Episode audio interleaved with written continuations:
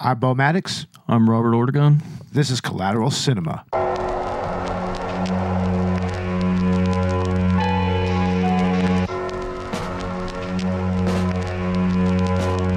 What makes you think you can bullshit your way into my head? Like every other pencil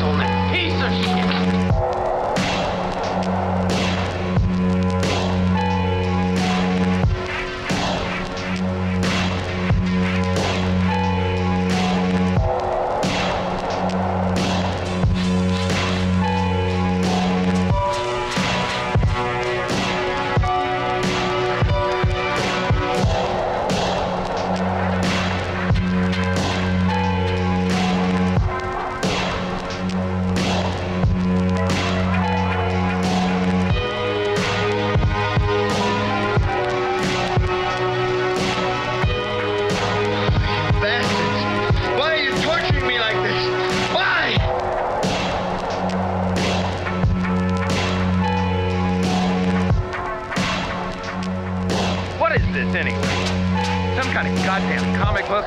Welcome to Collateral Cinema, the only movie podcast that matters, where we focus on good movies, bad movies, and everything else in between in the world of cinema.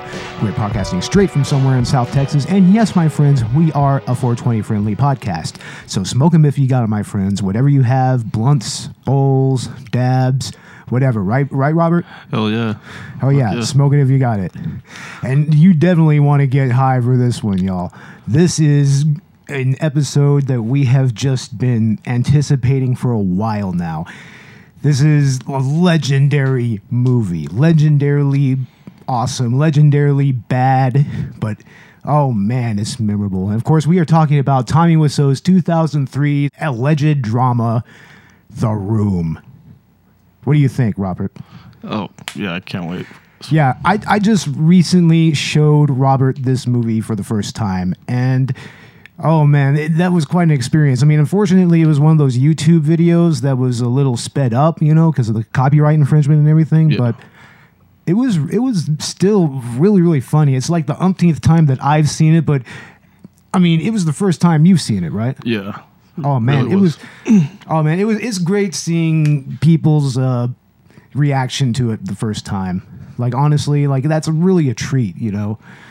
I mean, just when you get down to just Tommy Wiseau himself, Yeah. you know, I mean that right, just him right there i- just that's reason enough to watch the movie. I mean, he's practically like a weird vampire slash alien humanoid thing. Fabio, whatever. yeah, yeah, yeah. Like Bizarro Fabio, like Nostalgia Critic said, right? Definitely. Yeah. By the way, we love y'all, Doug. We love y'all, Rob. Straight up. Keep doing what you're doing. Hell yeah, hell yeah. Um, but this movie, I first saw it on the Adult Swim April Fools prank when they first actually brought it to everyone's attention. I mean, th- this is pretty much what made this movie what it is, you know?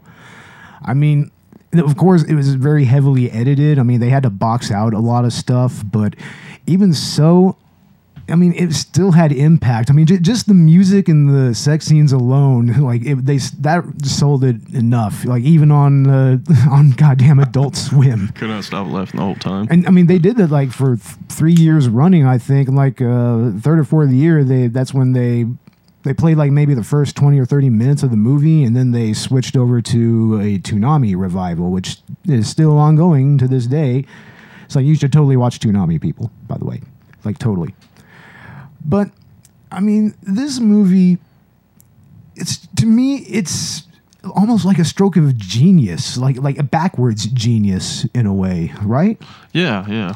I guess an artist trying to figure out what he's trying to do with the whole thing, really. Yeah, yeah, exactly. I mean, and he was going about it in a way that is just like nobody has ever really approached making a movie like Tommy Wiseau did and his cast and crew. I mean, these guys. I mean, they were just trying to make the best out of out of just the worst. like, and apparently Tommy Wiseau himself, he was just he was kind of oblivious to um, the type of movie he was actually making. Like, I mean, of course, later on he uh, allegedly played it up as a black comedy. You know, after you know people started laughing at it. Bad you reviews, know? maybe. Yeah. Yeah. But I mean, in the end, I, I do believe that he was trying to be kind of sincere with what he was trying with what he was doing. It's your first movie, right? It's- Yeah, yeah, he was trying to put sincerity. It's just Tommy Wiseau man. oh man! Like by the way, we were supposed to have a couple of our coworkers here on the podcast, uh, the Chancellor brothers, Ash and Dakota. Uh, they're huge fans of this movie. I mean, I might even put a little message uh, from them here near the end or something. I don't know They would have been perfect for this. it, they would have been perfect for this. I mean, they're huge fans of it, and like especially Ash. I mean, we we're quoting this movie at work all the time, right? yeah. Like every day, mostly. Yeah, I, I was planning on asking Ash what other types of movies he's into because this honestly, this this guy really does need to watch a lot more movies. Like he hangs out with us, he's going to see some interesting stuff. Like seriously, if he's going to be in this podcast, Yeah. I mean, just look look at this. I mean, look at my goddamn DVD collection over here. You got a big one, so do I. Yeah, and I've got a very eclectic one. So Yeah. yeah, these kids are in for a ride. I mean, if y'all are listening, Dakota, like unfortunately, Dakota had to had a little incident. He, I hope that he's all right. Yeah. You know, we do hope that he's that he pulls through, but um, we do wish him luck, and we hope to have both of them on the podcast here pretty soon. Hopefully so. So yeah. But anyway, production of this movie, I mean, it's so tied into Tommy Wiseau and Greg Sestero's relationship together mainly, you know?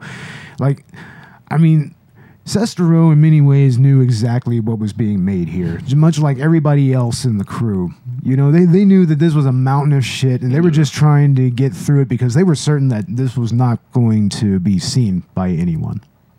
Right? Yeah, whoever they probably didn't think it was going to get done. Honestly, I, I don't think that they thought that it was going to even they were going to finish production. I mean, even see the screen at all. because I mean, Tommy was so he he had a good little chunk of money that apparently he got from from somebody. Who knows where he got I it? guess. Yeah. Yeah. I mean, nobody nobody actually knows where he got this uh, this money at all. It's very strange. You know, like I mean, there's a lot of speculation about this movie. There's been speculation of it being like a money laundering scam, which, interestingly enough, uh, I've heard that there's this uh, one lost movie that's like a SpongeBob movie. It supposedly doesn't exist, but it's been seen as kind of a money laundering scheme. And Hmm. I think there was some some speculation that that was the case with Food Fight, maybe.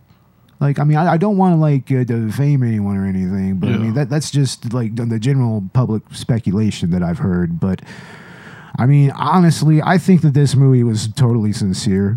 Honestly, like Wiseau was trying to make something that was, I guess, profound. His I masterpiece. I guess he calls it his masterpiece, right? I yeah, it, it's a masterpiece of something, man. like I mean, I I don't know of what. I mean, it's coming from a place that is just beyond human reproach. Honestly, I mean, it's something that only makes sense to Tommy Wiseau and Tommy Wiseau himself. You know, I mean, he himself.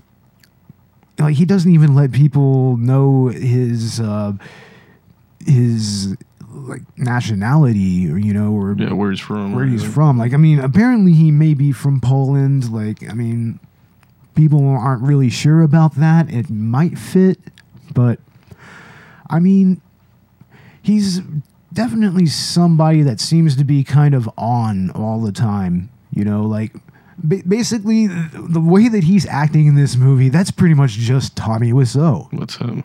That's him. That's him all the way, right, Robert? What do you What do you think about that? Jesus Christ. I've only seen it once, but I mean, you, you were also looking at a bunch of stuff on YouTube about it as well. I, I was you know? comparing it to uh, James Franco's version. Yeah, the disaster of the disaster artist, which we will get into Yeah. near the end of the podcast. It's like that's definitely worth discussion. Um, his directing and acting uh, choices in this movie, I mean, it defies description. I mean, just like that that infamous scene where he walks into the uh, store, you know, and it's like this rapid fire exchange that just comes out of nowhere seemingly and makes little to no sense at all. It, it seems like just non sequitur after non sequitur after non sequitur, you know. I mean, it just doesn't. One premise doesn't follow from the last one. It doesn't follow from the last one. You know, like makes no sense really. no, absolutely no sense at all. But it makes all the sense in the world at the same time.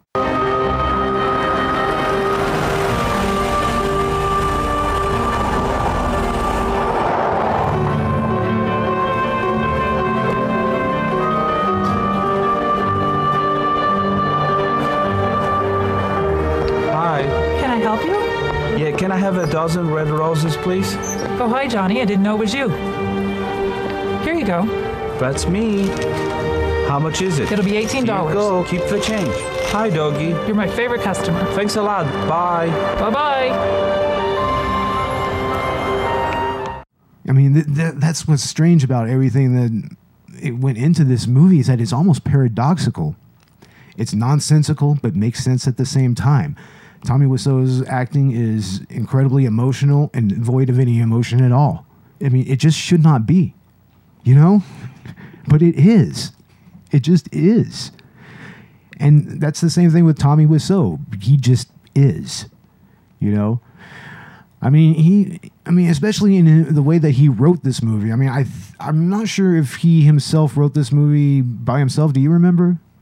I don't remember. I, think I mean, I don't. I, think don't remember. I think that Him and he. his friend Sestero. yeah, I think together. Sestero Yeah. may have had a a uh, hand in it. I, Like, I'm not exactly sure, you know, but I mean, just the dialogue alone, and then the plot holes that come up, man. I mean, you couldn't make stuff like that up. Horrible writing. Yeah. It's like I mean that that's what's so surreal about the disaster artist, like the, the scenes that they recreated. I mean, it's not completely perfect down to the T as far as the sets are concerned, but it's still a it's still a real close approximation of it, as close as you can get, and it's almost creepy in a way. But I mean, even so, I mean, it just shows the the weird kind of uh, dynamic that Tommy Wiseau had as a writer. That even if it, that even other actors managed to translate it that well, you know, you know what I mean? it's like that's kind of a wonder in it in its own right. Like, what are your thoughts on that, Robert? I have no idea. I have no idea. Uh, that that's isn't really an appropriate uh, response to this. I mean, in many ways, I've seen this movie so many times. I still don't know what the deal is with it, man. Uh, it still mystifies me to every day, and anytime any of the love scenes come up, the the music itself just it just gets me right there. Like I just start laughing my ass off. It's so perfect. Jesus Christ. I mean, and just the way that he wrote his characters, you know. I mean, just like I mean, just Mark and Lisa and Johnny themselves, just the main love triangle here. It's like nothing about that makes sense. I mean, Lisa has no reason to be in any type of, you know, duress in her relationship. I mean, she's a bitch. yeah, she has no reason to be be that way. I mean, I mean, it's like I mean, if she doesn't love the man, I mean, what the fuck ever. But it's like she makes this huge like production of it. Yeah, way. she's pretty much all about herself. yeah. But in many ways, Johnny's not necessarily an angel either. You know, I mean, he wrote Johnny to be kind of. I mean, he meant him to be sympathetic, but I mean, he came across as more of a dick many times. Like when he just pulls a goddamn. Uh, a, a tape recorder out of essentially hammer space, I guess. I And he's mean, he just literally just pulls it out of his goddamn pocket. Oh, he just It's happens like, to have it on him. Yeah. He's like, what? What the fuck? Is, is this motherfucker Bugs Bunny or something? I mean, is, is he gonna pull a goddamn anvil or just randomly pull the goddamn Roadrunner out? Like me, Maybe me. a sword right at his back. The singing, sto- the singing sword. oh man. But I mean, seriously. I mean, I, I guess that's in a way an apt description. Like Tommy Wiseau himself has a more of a cartoon character type personality in a way. Like, like he almost seems like he should be someone from like a really crazy anime, right? like a Elmer Fudd type or a An Elmer Fudd type. what's, what's that other one? Dang. uh, Yosemite Sam. No, not Sam, Yosemite Porky Sam. Pig, Porky Pig. stuff like that. I, I don't think that he's anything like Porky Pig. He probably is a little more like Elmer Fudd Elmer if he was just a little more daft. Like even more daft than Elmer Fudd. you know what I mean, right? I think I do. Yeah, but I mean other other ways that he wrote this movie, like for instance, like just the scenes that the plot holes that just come out of nowhere. They're not really plot holes. Well, no, yeah, they're definitely plot holes. Just I mean, they just repeating itself. Come they just come up out of nowhere they're never addressed again and you know and they it essentially repeats many of the same scenes over and over again just with different contexts and uh, different uh, camera angles and whatnot and Exactly. then Yeah.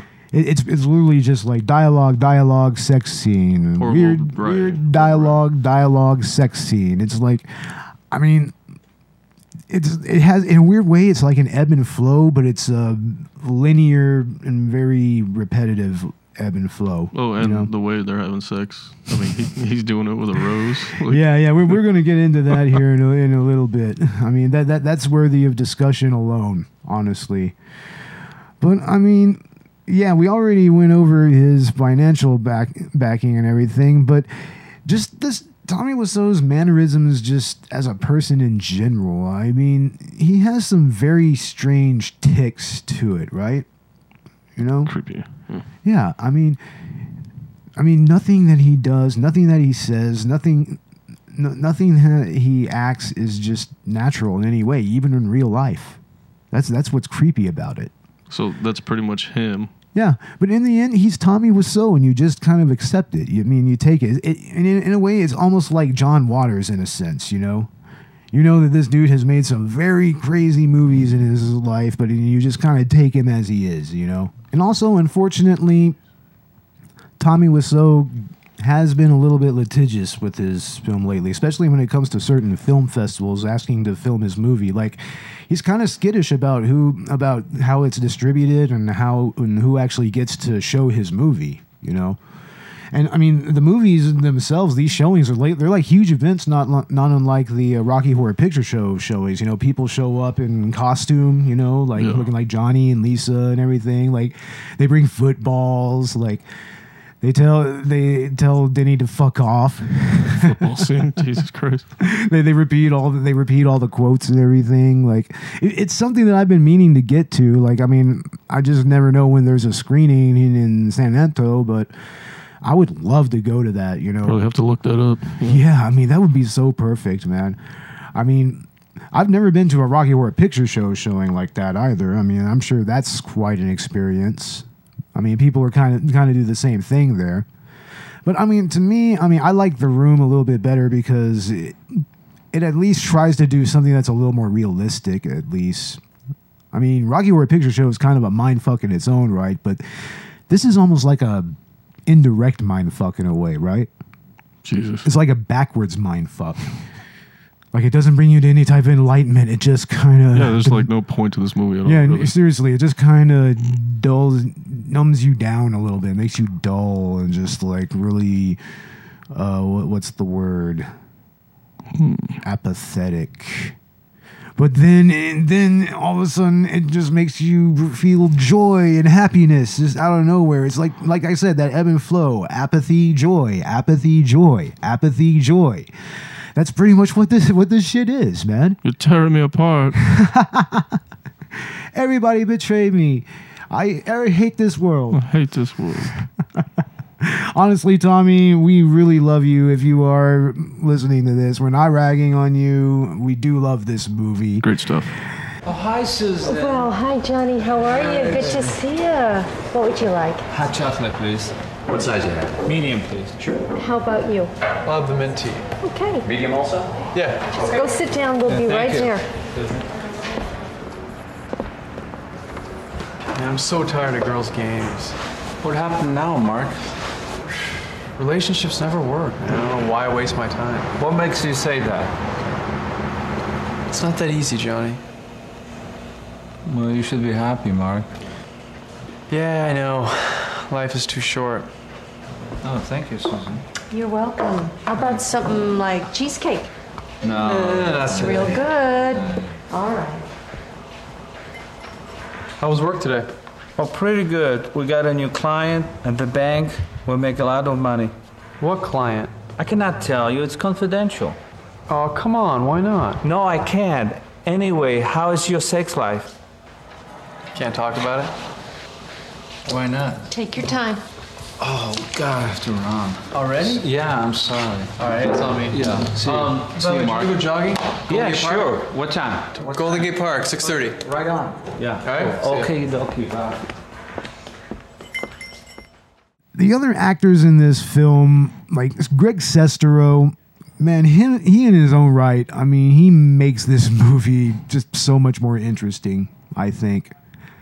I mean, it's it's not what I would call a great performance, but he's he had he's one of the few actors that at, at first he tries to be a little bit uh, competent, but then eventually he just checks out, you know. You know, you, you can tell eventually he's just checked out, right? Sleazy scumbag friend of his, I guess. yeah, as- far as the character, yeah, it shows in the character. Like he just becomes more nonchalant about it, and then eventually at the end, it's just like I'm sure that's both his character and Greg, Greg Sestero just saying, "Well, okay, fuck it, whatever. Let's just let's just end this already." I mean, what, what would you do if you were in the involved in this, man? I mean, You actually, yeah, I would have ended with the gunshot scene. Right You- you- yeah, yeah, you would It sounded like they were just but I'm talking about just dealing with someone like Tommy Wiseau. Period. Like, how would you deal with that? I mean, Every you're, An, you're an aspiring filmmaker. I mean, you would be on a film crew, I'm sure. Like, what would you do if you were on this film crew? yeah, Like, do you, do you think that, like, what, do you, what did you, how would you say to just, probably just get to know him and see what he's all about, and see if I could try to become his friend. that's what their, the crew tried to do, but everything just kind of mystified them, apparently. Almost like a family formed right there. Yeah. And, yeah, like like Tommy Wiseau directed an episode of Tim and Eric Awesome Show, Great Job that honestly it's it's fantastic. I, I recommend everybody if you don't have the DVD or if you haven't streamed it off of uh, or streamed it off of adultswim.com. I mean, I I generally check it out. It's really really funny. It's really great. And it's just Tommy Wiseau being Tommy Wiseau and Tim and Eric being Tim and Eric. Like, I don't know if you've ever watched that show, Robert. No, I don't think Not really. Oh man, you're missing like the best alternative comedy ever. Yeah, I'm missing a lot of Seriously, you, you're Jeez. missing out on some good shit right there. Like, Hmm. I mean, I I wish that they it, it's like they actually have a movie, Tim and Eric's mil, uh, billion dollar movie, Really? which we should totally do on the show. Like 100%. That's definitely going to be a future episode. Future. Okay. Yeah. Another time later for that. But also, I mean, Robyn Paris, she played uh, Juliet Daniels. uh, That's uh, Lisa's uh, best friend. Like, she's kind of become a little bit of her of an internet icon in her own right. Like, I mean, she she recently uh, re- uh, released a series based off of the room that's kind of almost, almost like a Where Are They Now kind of, as Oh. far as the characters are concerned.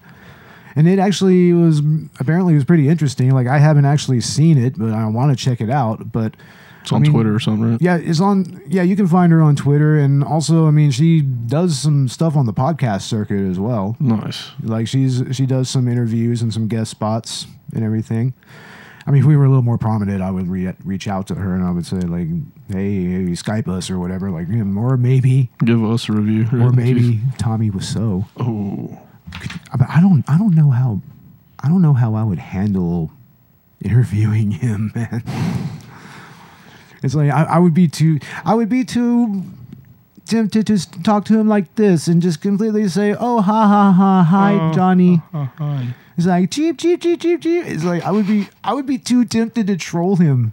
Like I'm. I'm sorry. I, I love Tommy Wiseau. I love this movie, but I would just be too tempted to just go all out with it. Right. Yeah, be hilarious. Oh man, it would be like the funniest thing ever. Like, like, did you see? He, like, he has an audition tape where he did uh, Heath Ledger's uh, Joker. It's right here on Oh YouTube. my! oh my God! It's like the most amazing thing ever. Like, I mean, we should probably provide a link to it on the on the show notes. Like, it's really just Joker audition. so out there. Oh man, it's it's perfection.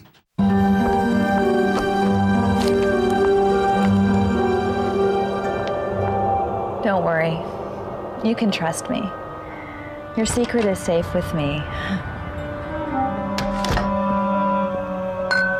Hello, Michelle. I hurt you. What secret? It's between us women. Hi, Johnny. Did you get a new dress? Um, well, I guess I better be going. Uh, I'll just talk to you guys later. Excuse me.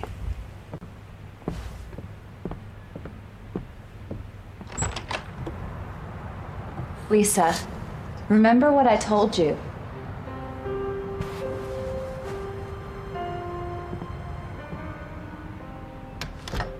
What's she talking about? It's girl talk. I just told you that. I never hit you. You shouldn't have any secrets from me. I'm your future husband. You sure about that? Maybe I'll change my mind. Don't talk like that. What do you mean? What do you think? Women change their minds all the time. You must be kidding, aren't you? Look, I don't want to talk about it. I'm gonna go upstairs and wash up and go to bed. How dare you talk to me like that? You should tell me everything. I can't talk right now. Why, Lisa? Why, Lisa? Please talk to me, please. You're part of my life. You are everything. I could not go on without you, Lisa. You're scaring me. You are lying. I never hit you. You are tearing me apart, Lisa. Why are you so hysterical? Do you understand life? Do you?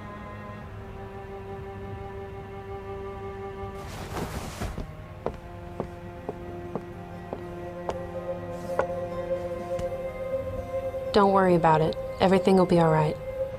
You drive me crazy. Good night, Johnny. Don't worry about it. I still love you. Good night, Lisa.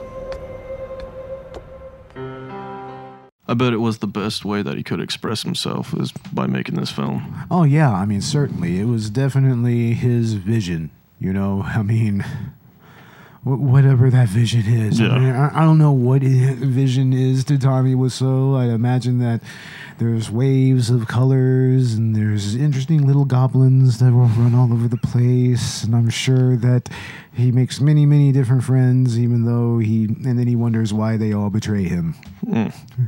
It's terrible. But that is the whole point, the whole goal the whole time is just, you know, finish your Finish it. masterpiece. Finish your masterpiece. I mean, yeah. Even I if mean, it's only one time. in many ways, it's really an inspiring movie. It just shows you that you know what, even if somebody like this can get together some money and make a film like this, I mean, even making so many, so many uh, mistakes along the way. Yeah. I mean, it's really. I mean, it really shows that. I mean, you can just take your iPhone and make something interesting. Make you know, something unique and great. And yeah, I mean, seriously. I mean, didn't uh, who, was it that said that the best way to learn how to make a movie is just to make a movie? John Carpenter. John Carpenter. I mean, seriously, it's kind of like that. And his movie was pretty much an indie movie. You know, like we went, we already went over that on on the second episode of the podcast. But I mean, but yeah, I mean, Juliet Dan- Juliet Daniels, she was she played Lisa in the film, and she was only she was only eighteen years old when she um, when she first started this movie. And the very first scene that uh, the very first scene that they actually did was the main love scene between sex scene. Johnny and the sex scene between Johnny and With the rose. It's like they're having sex with a rose instead of each other. Like, Uh, Oh my god! And, and, and the belly button fucking. it, it's absolutely incredible to me. Like it's almost as if, I mean, Tommy Wiseau has never actually really had sex. That's what it looks like. It's really what it looks like. It's like, I mean, that's not how human beings have any kind of relations at all. Like even like with the flowers and everything. Like I can tell you, I've never had any kind of sexual experience with a bunch of flowers around. I can tell you that right now, not once, not ever. I mean, right? Yeah, I don't think I have. I, I don't something in That- that's- movies, really, just- mostly. Yeah, that's just not something that most people do, honestly. And besides, I mean, have you seen how expensive flowers are anyway? Fucking expensive, dude. Fucking ridiculous. But then again, I mean, I mean, the character Johnny, he's a banker in the film. You know, I mean, so supposedly he can he can afford that stuff. Like he's pretty much bringing Lisa like flowers every fucking day, Every day, flowers. literally, literally every day. For seven years, right? but never chocolates. No, chocolates is for uh, Robyn Paris's uh, little boyfriend. You know, Jesus. it's like you know, chocolate uh, is the symbol of love. Who wrote that? Oh, Oh yeah, we all know who Tommy wrote that. We all know who wrote that. It's like no, that that's I, I don't know, man. That that could be a, an ad lib, which would be hilarious if it wasn't for the fact that is he's obviously trying to remember his lines. exactly. Hello. Let's have some fun. Did you uh, know that chocolate is the symbol of love? Feed me.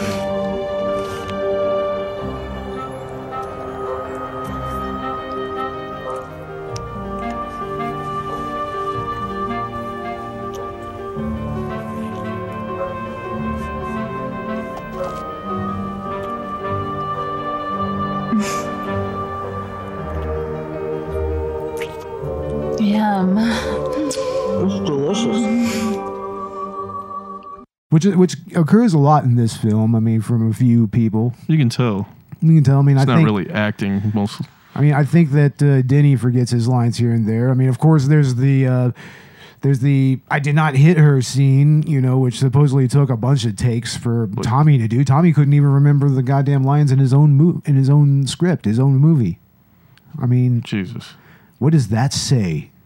You know, mean, there. I mean, and I think uh, there was a few times where Juliet Daniels may have kind of was just a little monotone, and of course, you know, Greg Sestero just checked out by near the end of the movie. By the time of the end of the production, you know, As soon as he shot himself in the head. Oh, I'll see you later. no, no, it- it's almost like uh, near the end of the movie when uh, it's like Sestero's character Mark, like both him and the actor just said "fuck it," and they just they're just like, you know what? It's like th- let's just do this. I mean, seriously. I mean, I think I may have said that earlier. I may know more than you think I know, Mark. oh wait, I'm sorry. straight up fucking making out with his fiance in front of him. It's like who who does that? At his birthday party. at his birthday party. It, it's almost like Tommy was so when he was writing that he just had to just heap tragedy upon tragedy. Like just the first things that he could think of is like, oh yeah, he's making out with his fiance at his birthday party.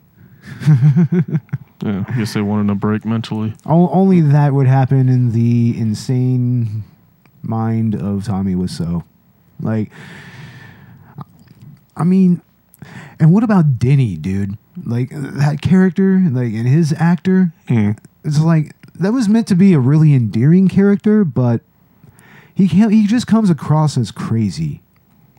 You know, like especially like at the beginning of the first sex scene where he just barges in. He's just like, "I want to watch." It's like I like have watching you you been? I like watching you. It's like you've been watching these people have sex.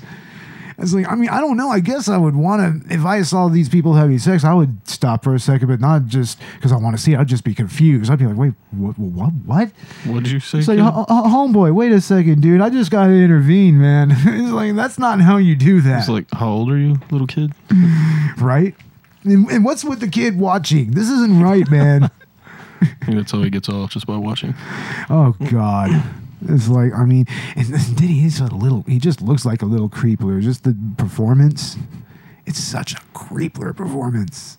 I mean, the actor is cool, man, and he's been very. Uh, apparently, he's been a good sport about uh, the whole thing. Pretty much everybody has been, even Tommy Wiseau. But I mean, his character just really comes across as just maybe even a little bit uh, mentally, you know, disabled a little bit. I guess you would say, yeah, I guess you would say just a little bit. a little bit. You know, I mean, it, and that would kind of explain why Johnny would adopt him, would be kind of paying all of his bills and everything, which of course does not make sense when his character uh, actually uh, turns out to be selling drugs or being involved in drugs to make extra money. It's like, well, wait a second, your room and board is taken care of, dude. Yeah. I mean, It's like I'm sure you have enough money for spending cash. It's like, what are you doing selling drugs? Like if what? anything, you should just be buying drugs. Buy some weed and smoke it. buy weed, go to school. I Buy mean, some weed and go to school. Jeez. It's like, what the what the fuck are you doing, kid? And of course, that's that leads to the same with Chris R. You know, which is which was this dude that apparently his name is Dan uh, Janjian or something like that, or Yanjian. the drug dealer. Yeah, he, he was he's a Armenian dude, you know, and he really took this role seriously. He actually read up on method acting, and that's uh, really the approach that he took to it. And honestly, his his performance was seriously seriously awesome. Like I really like that. I really like what he does in that. I mean, he even scared uh, everybody else that was acting in the film at that point. Like he, he freaked everybody out with that performance. I mean, it's like why couldn't that have happened throughout the, almost all the movie? Why can't everyone do it like this guy? Jeez. It's like where's the competence, man? I mean, it's not. Of course, it's not something I would even blame on the crew or anything. They tried to make some sense out of it. yeah.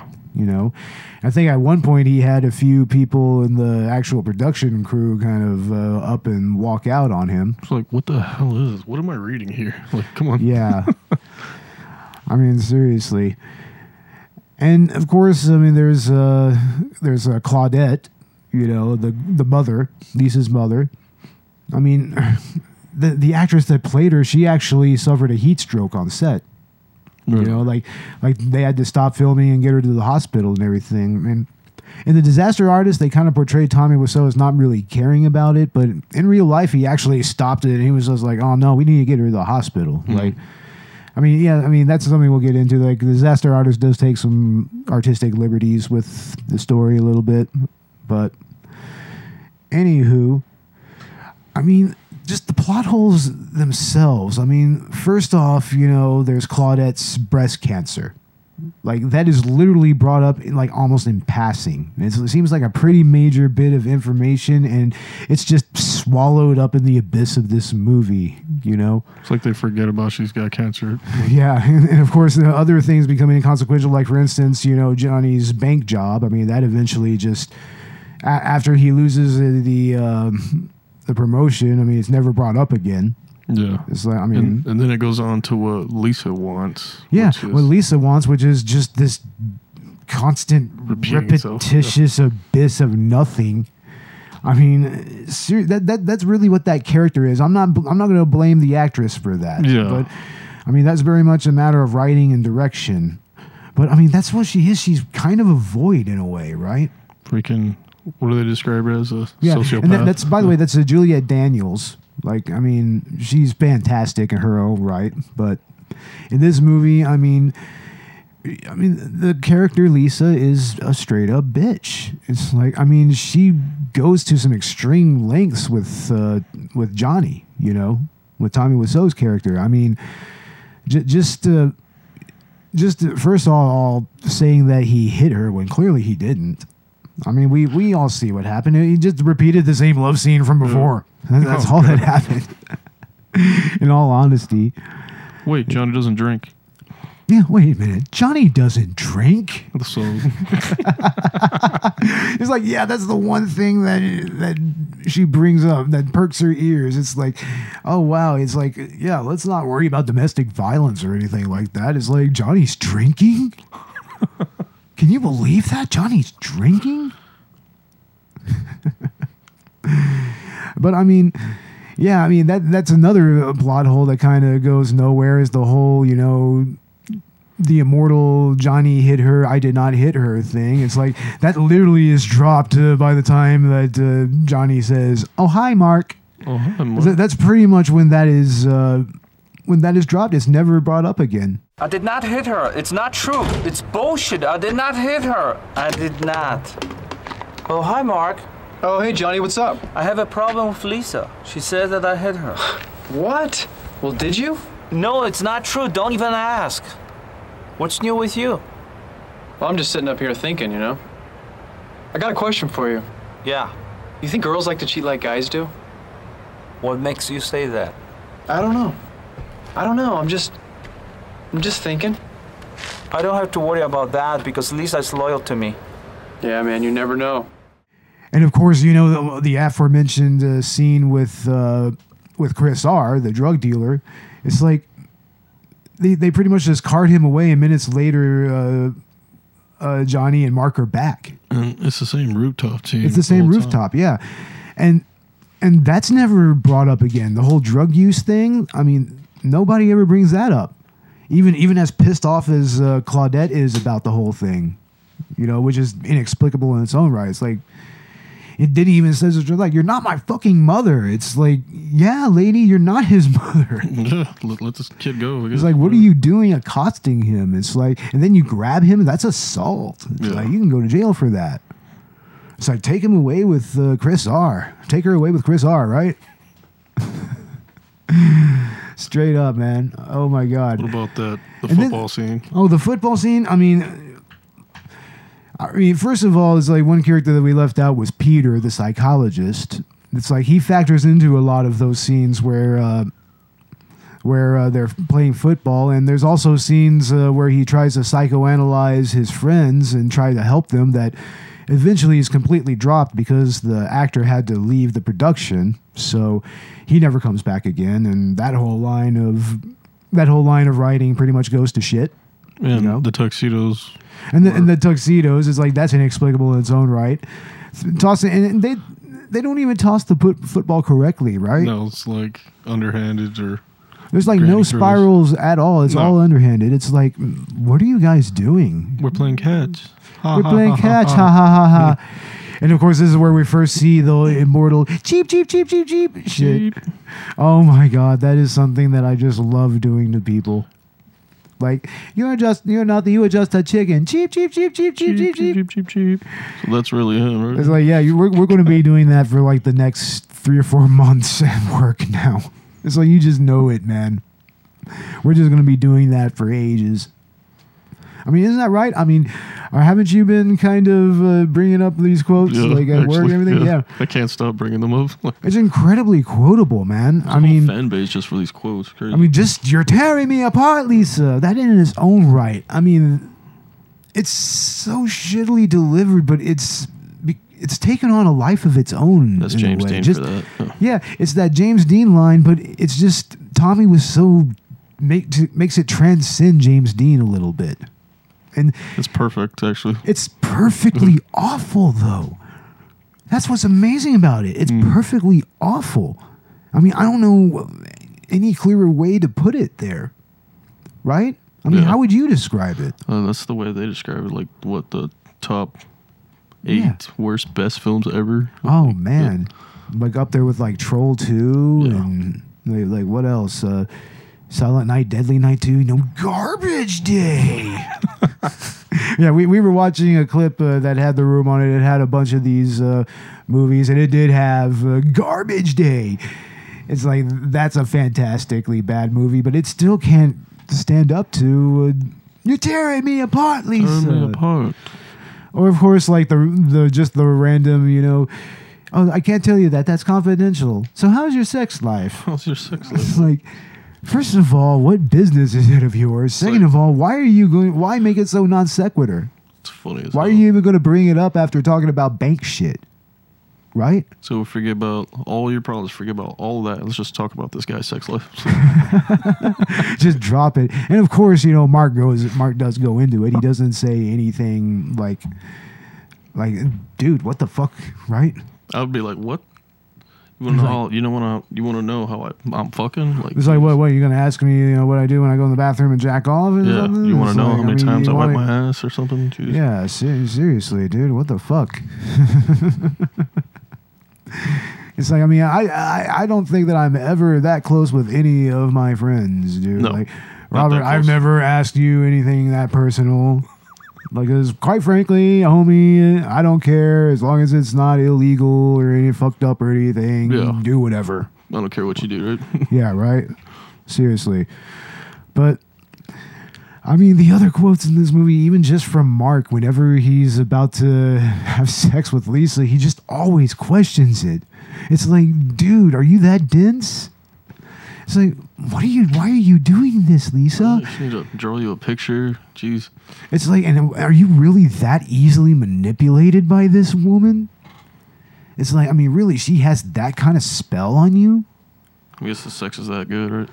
Mm. It doesn't even look like the sex is that good. That's the Doesn't thing. even look like they're doing it right. I, I don't even know if that's really a Tommy Wiseau writing thing. I mean, it just, I mean, just the characters themselves. They just don't look like they know how to have sex, and but that could really be the writing, though. I mean, because that's just Tommy Wiseau not understanding human emotions or relations or just humanity in general. You know. Oh yeah, he took that from HBO porn.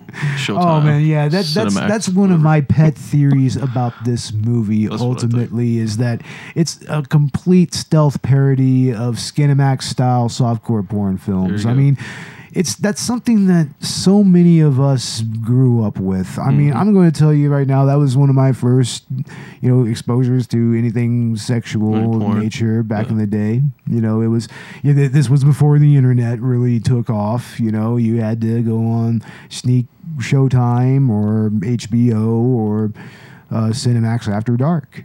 You know, and Get they would have stuff like they'd have like like the Emmanuelle movies. Like they'd have like all kinds of stuff like erotic confessions. There and- you go. yeah, and also like uh, movies, like a lot of them with uh, what, what what's that? Uh, I, I don't remember her name, but I mean, there were a lot of those types of movies that came out in the uh, late '80s and early '90s. A lot of them were, especially after like uh, Basic Instinct came out, and like a lot of them had like a lot of murder involved in it. You know, it was very Basic Instinct you know and that's kind of what tommy wiseau i feel kind of tapped into a little bit that's why the sex scenes are so utterly ridiculous so ridiculous man it's like i mean because in the end when you really think about it skinemax softcore porn is inherently ridiculous I mean that. Yeah. I mean they're they're trying to get away with not showing actual sex while trying to be as sexy as possible, and that's kind of it's absurd in its own right, really. All you see really is think the about it. breast. Really, that's all you see. But Yeah, pretty much. It's like uh, there's not, not like there's straight full frontal. I mean, some of them has that, but usually, I mean, it's literally just to titty films, pretty much. film. And and it kind of comes across like that in the room all the the, way time. the old Playboy movies used to be, right? Like I never remember watched any of the old. uh, old Pamela Playboy. Anderson. You know, like shower scenes, Pamela Anderson. No, I never I never watched any of the old. Anna Nicole um, Smith. You know, stuff like that. Yeah, I've never watched the old uh, Playboy uh, movies. Casa de. Erotica. Right? But I'm sure that the, that that's probably also some kind of influence on this movie, knowing Wiseau that that motherfucker. Once again, Tommy, we love you, man. We love you, Tommy. Don't sue us, please. Don't sue Please us. don't sue us. Please don't sue us. oh yeah, we we know he's kind of you know, like I said, litigious. So tread carefully, folks. Sometimes she's mean to me, but sometimes when I'm around her, I feel like I want to kiss her and tell her that I love her. I don't know. I'm just confused. Danny, don't worry about that. Lisa loves you too, as a person, as a human being, as a friend. You know, people don't have to say it, they can feel it. What do you mean? You can love someone deep inside your heart, and there is nothing wrong with it. If a lot of people love each other, the world would be a better place to live. the sex scenes are legendary in their own right and they are worthy of discussion because you can pretty much write an entire dissertation on everything that is not just wrong with this movie, just wrong with those sex scenes, man. Like we were talking about the uh, the Cinemax influence that's obviously there, but I mean, there's just certain things that trans that makes it transcend that and just become absolute, almost satire in a way. It's almost satirical, right? Because all, all the mannerisms that you see in those Cinemax films, it all just it perfectly comes to get comes together in those uh, scenes. Which incidentally, Tommy Wiseau did repeat uh, one of the original sex scene, the, the initial one from the beginning of the movie. The That- second time yeah, it, com- it comes up again the second time that Johnny and Lisa have sex. Like There, there was some rumor that it was because uh, Juliet Daniels just would not get back into bed with Tommy Wiseau because it, Tommy Wiseau.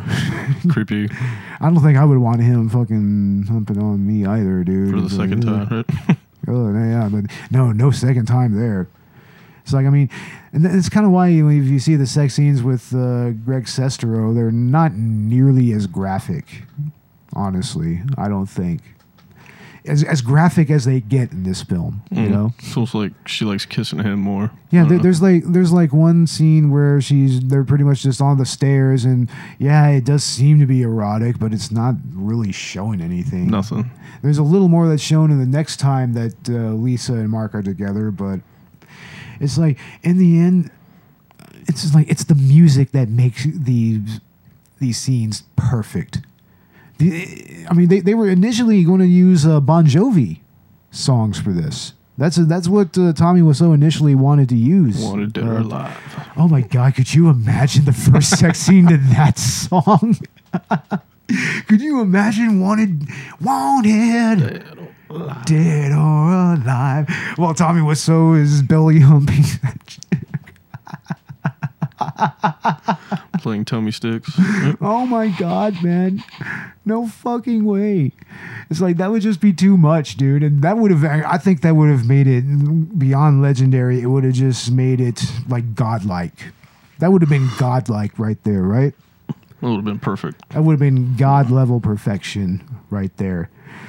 But the songs that we get are just these cheesy approximations of like 90s R&B slow jam type music. like early we, we all yeah. like most of us remember the uh, the commercials on television where they had a uh, CD collection of slow jams like it had all this stuff like uh, all these slow jams from like uh, Keith Sweat and uh, you know uh, that All My Life song, you know, all all for one and Boyz II Men and shit. There you go, Boyz It's like yeah, Boyz II Men. It's like, but I mean, there's a couple of most of these songs mostly sound like TLC slow jams, don't they? Kind of, sort of like they're trying to do TLC, TLC or like yeah. Toni Braxton or something like that. That that it seems like that's kind of what they're going for, like like that. You are my rose, you are my rose. That that's that Chasing song. waterfalls. It's like that every time I hear that and every time those scenes come on, I just immediately double down with laughter, man. It's it's hard to take them seriously, right? Oh, it is the first time I saw it. It's yeah. incredibly difficult to take this shit seriously. Like, I mean, even the like the scenes with Greg Sestero. I mean, the music just takes it to another level that honestly could only make make sense when you're Tommy Wiseau. Like seriously, that's just how Tommy Wiseau views the world, and that's how he views sex. Apparently, like that's it's almost telling. It's almost kind of telling in a way, right? I mean, essentially, this movie was kind of autobiographical, you know, because I mean, apparently Tommy Wiseau did have a relationship that fell apart, and apparently his fiance cheated on him. But I mean, hopefully the sex scenes aren't autobiographical because I could not imagine being a woman and having to have to deal with that. That's what she said. I had to deal with you. Yeah, I had to years. deal with you for seven years. It's like, yeah, exactly. That was her words. She dealt with him. Mm. And I have a feeling that being with Tommy Wiseau would be pretty much dealing with him. Dealing with him on a daily basis. He's basically a problem. Just just a problem. Like once again, Tommy Wiseau, we love you, but I would I could just imagine dating Tommy Wiseau would be a nightmare. Right? And this movie pretty much lays it out there. Right? yeah.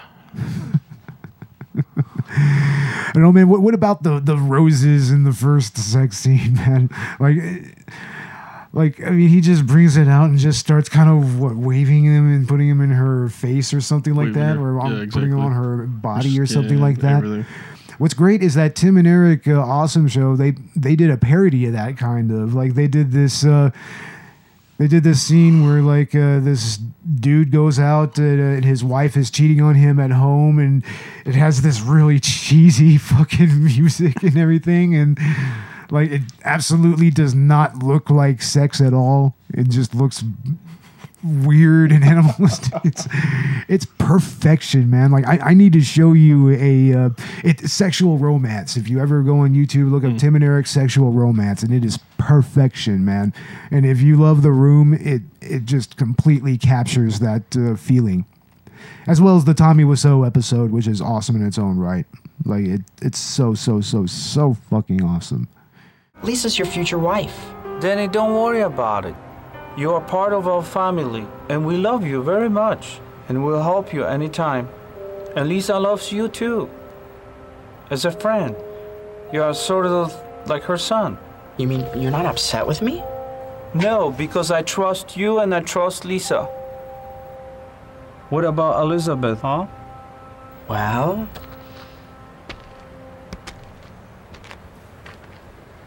I love her. Mm-hmm. When I graduate from college, get a good job, I want to marry her and have kids with her. That's the idea. You're right.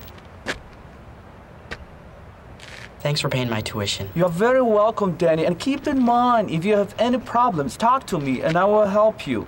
Awesome. Thanks, Johnny. Let's go eat, huh? Come on, let's go. let's go. On, John. I'm starving. James Franco and Dave Franco were such fans of this movie that they decided that they were going to make a movie about the making of this movie. And that, of course, we're talking about The Disaster Artist, which came out last year to much acclaim. And unfortunately, it didn't really pick up a whole lot. And it may have to do with some of the trouble that James Franco might be in with the Me Too movement. But that's a discussion for another day. Um, but this movie, it was a pretty close approximation of not only what the film is like, but also apparently what the production was like. I mean, in many ways, like Tommy Wiseau and Sestero and most all the production uh, crew, they did give this movie their blessing, you know. And and it's played by a lot of uh, comedic, uh, modern comedic royalty, like like uh, the uh, three cast members of the How Did This Get Made podcast: Paul Scheer, June Diane Raphael, and Jason Mantzoukas. They're in this movie.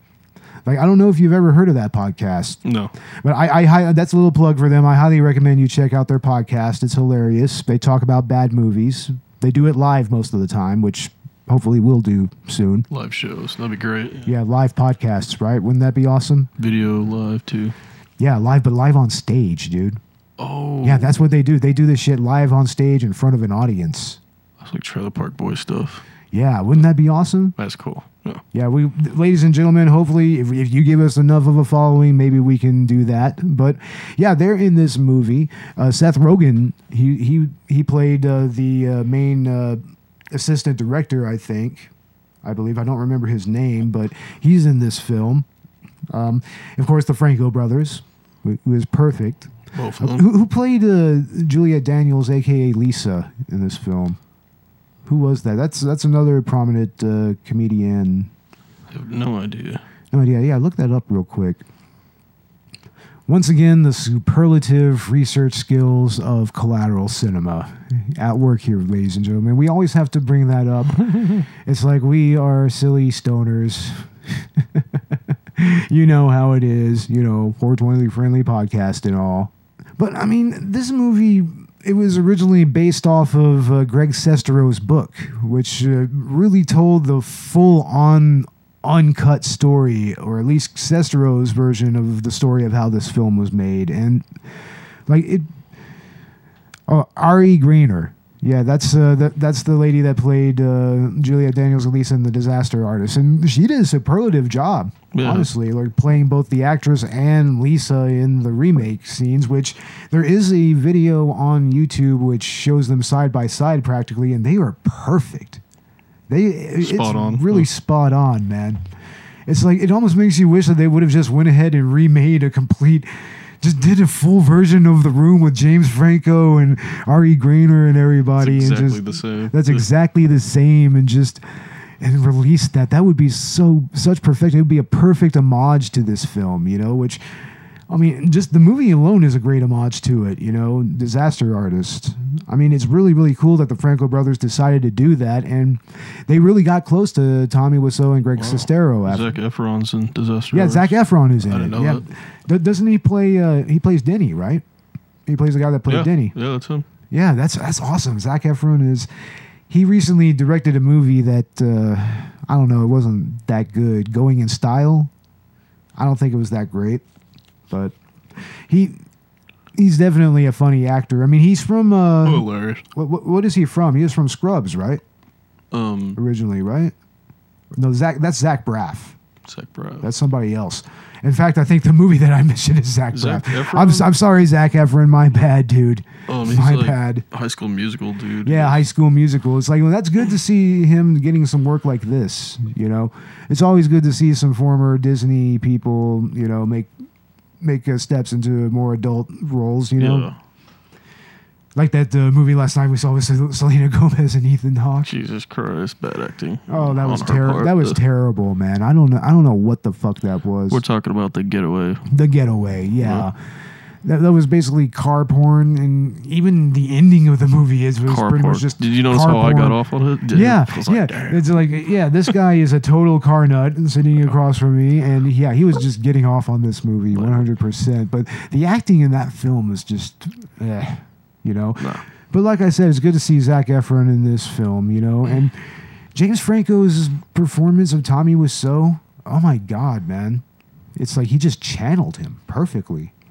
Even even got even got some uh, prosthetics made to kind of approximate Wiseau's look. You know that weird sullen face. He looked just like him. Yeah. He really did, you know. And I mean, Greg and Dave Franco as uh, Sestero. I mean, it was kind it was kind of weird because you know Dave Franco is not nearly as tall as uh, Greg Sestero. He's not even nearly the same frame as, as Sestero, right? No. There's there's just no way, but somehow he pulls it off. I don't know how he did it, but he pulled it off. You know. Now I still haven't seen the Disaster Artist. Neither have I. Neither have I. Like we really do need to see it. Like I I did went, go ahead and uh, I went on uh, tvtropes.org, which yeah, of course uh, that's our bread and butter right there. We should be re- researching on that all the time, Ro- Robert. Robert. Robert. All right. Sorry, I have to put my foot down, ladies and gentlemen. Sometimes I have to put my foot down, keep them in line, right? Yeah, gotta do that. do our homework way more. But I honestly, I think that the disaster artist is something that will warrant its own episode of the podcast pretty soon. Honestly, because I mean, it did. It was nominated for a Golden Globe. I mean, I don't remember if it was nominated for any Academy Awards. Like there was there was a huge push for it, but once again, the whole trouble that Franco was in kind of scuttled that. But wouldn't it have been amazing if Tommy Wiseau would have been at the Academy Awards? Jesus Christ. What do you th- What do you think would have happened? That would have been like a paradigm shifting event, right? Jeez. I, I don't even know what would happen. in its own in its own right, that would have been incredible. I mean, of course, you know, Sestero and Wiseau, they have a movie that uh, they're making together. It's like, I mean, I, I don't remember what it's what it's called. It's a Good Neighbor or something like that. Uh, Something to that effect. I mean, if anybody wants to correct me on Twitter or Facebook or whatever, go right ahead. It's like leave a comment. Um, but it's actually pretty highly anticipated because it's Greg Sestero and Tommy Wiseau working together in a movie and they're acting together. And ultimately, the, the way that this was adapted into the production of The Room was adapted into the movie, namely the Disaster Artist book. I mean, it was really because uh, James Franco and Dave Franco, they were just such huge fans of this movie, and this was their passion project in a way, which is kind of interesting because The Room was a passion project for Tommy Wiseau. You know, I mean, what do you think, dude? Jesus. like more than Jesus, bro. I don't know. In this movie, What, is, what I'm thinking the whole time is how did they pitch the idea to any to Hollywood or whatever? see, once again, that goes back to who the fuck actually fronted the money for this. Who No, wanted people, this movie made? People still don't know. people are still mystified as to why this movie was made, and or, or how he got the how not how why it was made, just how how it was made, and how he got the mo- the money for it. If you because he, he, pitched- he literally just showed up with like six five or six million dollars as an initial investment, and of course he. Uh, he took that money and went and bought two different cameras which not even not not even movie studios like especially small ones buy their own equipment they all, almost always rent it Yeah. and he he shot this movie with i think with like 35 millimeter and uh and hd side by side like he he he uh, filmed them both uh, with different cameras and just ended up using the 35 millimeter uh, cut of the film. All, all of that footage was just used in the movie, and that, that and that kind of gives it its almost otherworldly feel. You know, like if, if you want to give like some type of fan theory that there's some supernatural thing going on, like it's purgatory or whatever. I mean, it, it, it kind of uh, fits a little bit, right? I mean, what do you think? I have no idea. I've lost my place. you lost your place. oh man, that's what we have that for, man. Okay, who here can really reveal themselves to the class? Anybody? I'll go.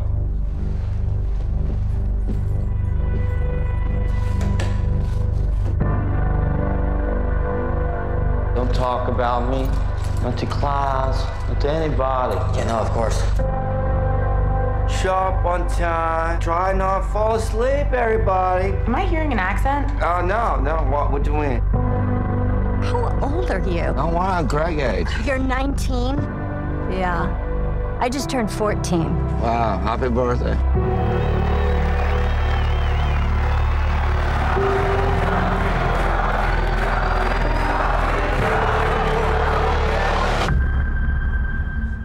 This is my movie, and this is my life. You're not Greg. You and me, we are all the same. Oh yeah, how's how's that? We both have this dream that we'll be famous. Yeah, I guess we do. You have a malevolent presence. You are a perfect villain. I could see you as Dracula, Frankenstein. I'm not Frankenstein. I'm hero. I give them job, I give them salary. How to spend five million dollar on this movie, Greg? Five? Are you kidding me? Five million dollars? And they are not grateful. Nobody respect my vision. Where were you born, Tommy? Greg, that's not part of the scene. Now, you want an easier question? Where does the money come from, huh? Stop. This on camera. I know it's on camera, just like you want it. I do this whole movie for you, Greg.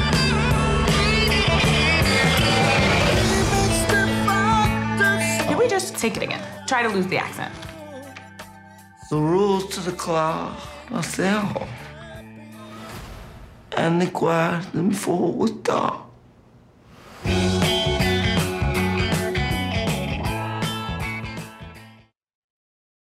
Well, in the end, I think that with that note, that's probably it, time to seek into our final thoughts. What are your final thoughts on the movie, man?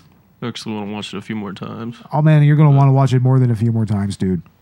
Like seriously, I've I've watched it several times since it was first shown on Adult Swim.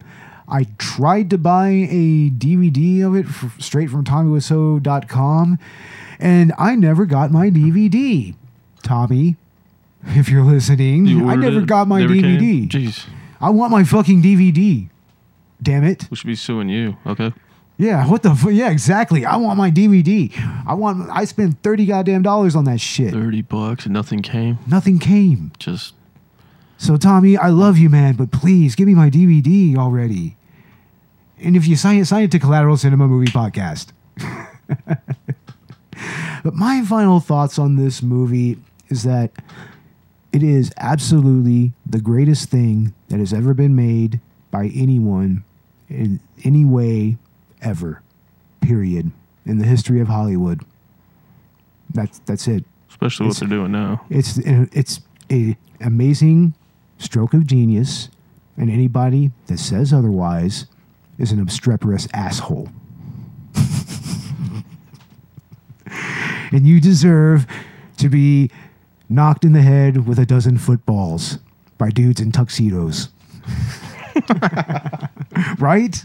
I mean, what, what would you do if you were just saw just a gang of dudes in tuxedos with footballs going ah, start throwing them at you? Damn.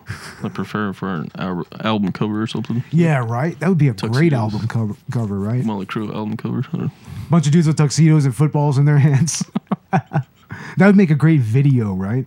Yeah. Video that references the room. Fuse TV. Yeah, exactly. But yeah, ladies and gentlemen, like I said, this is the greatest thing in the history of humanity ever. It's like, behold, it's behold Tommy Wiseau's mastery. He is the Nicolas Cage is not the one true God. Tommy Wiseau is the one true God. The one true God, Robert. You only get one shot, and I, I guess he utilized that. He didn't. That, that this is his one shot. Like in all seriousness, I mean, this really goes to show you that you know if you want to make a movie, make it happen.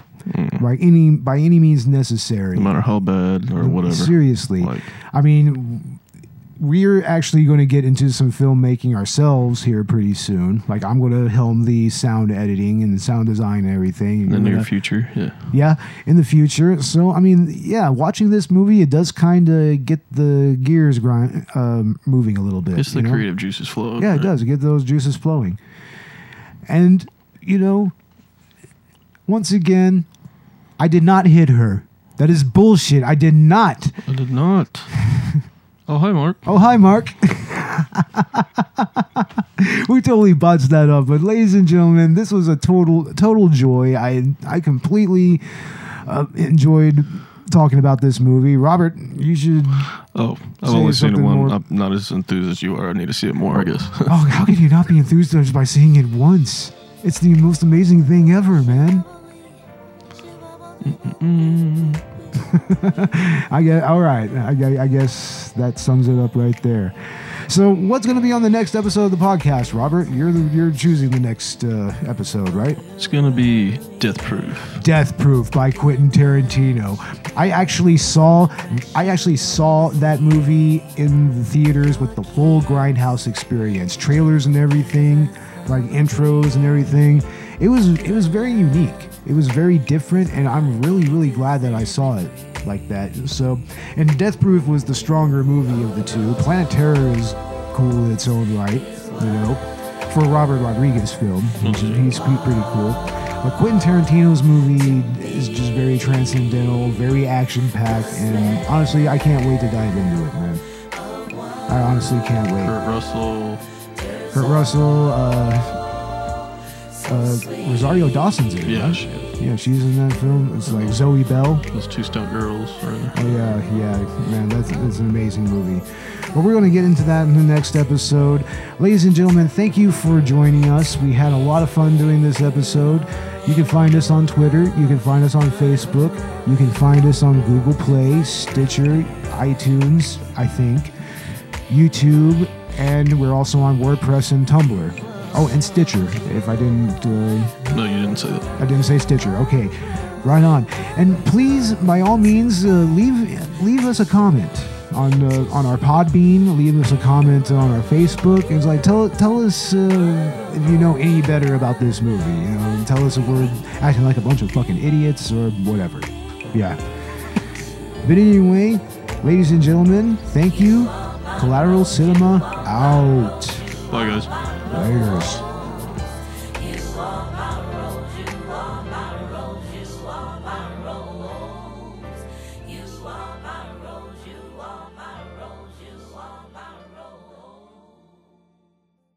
Collateral Cinema is an El Company production.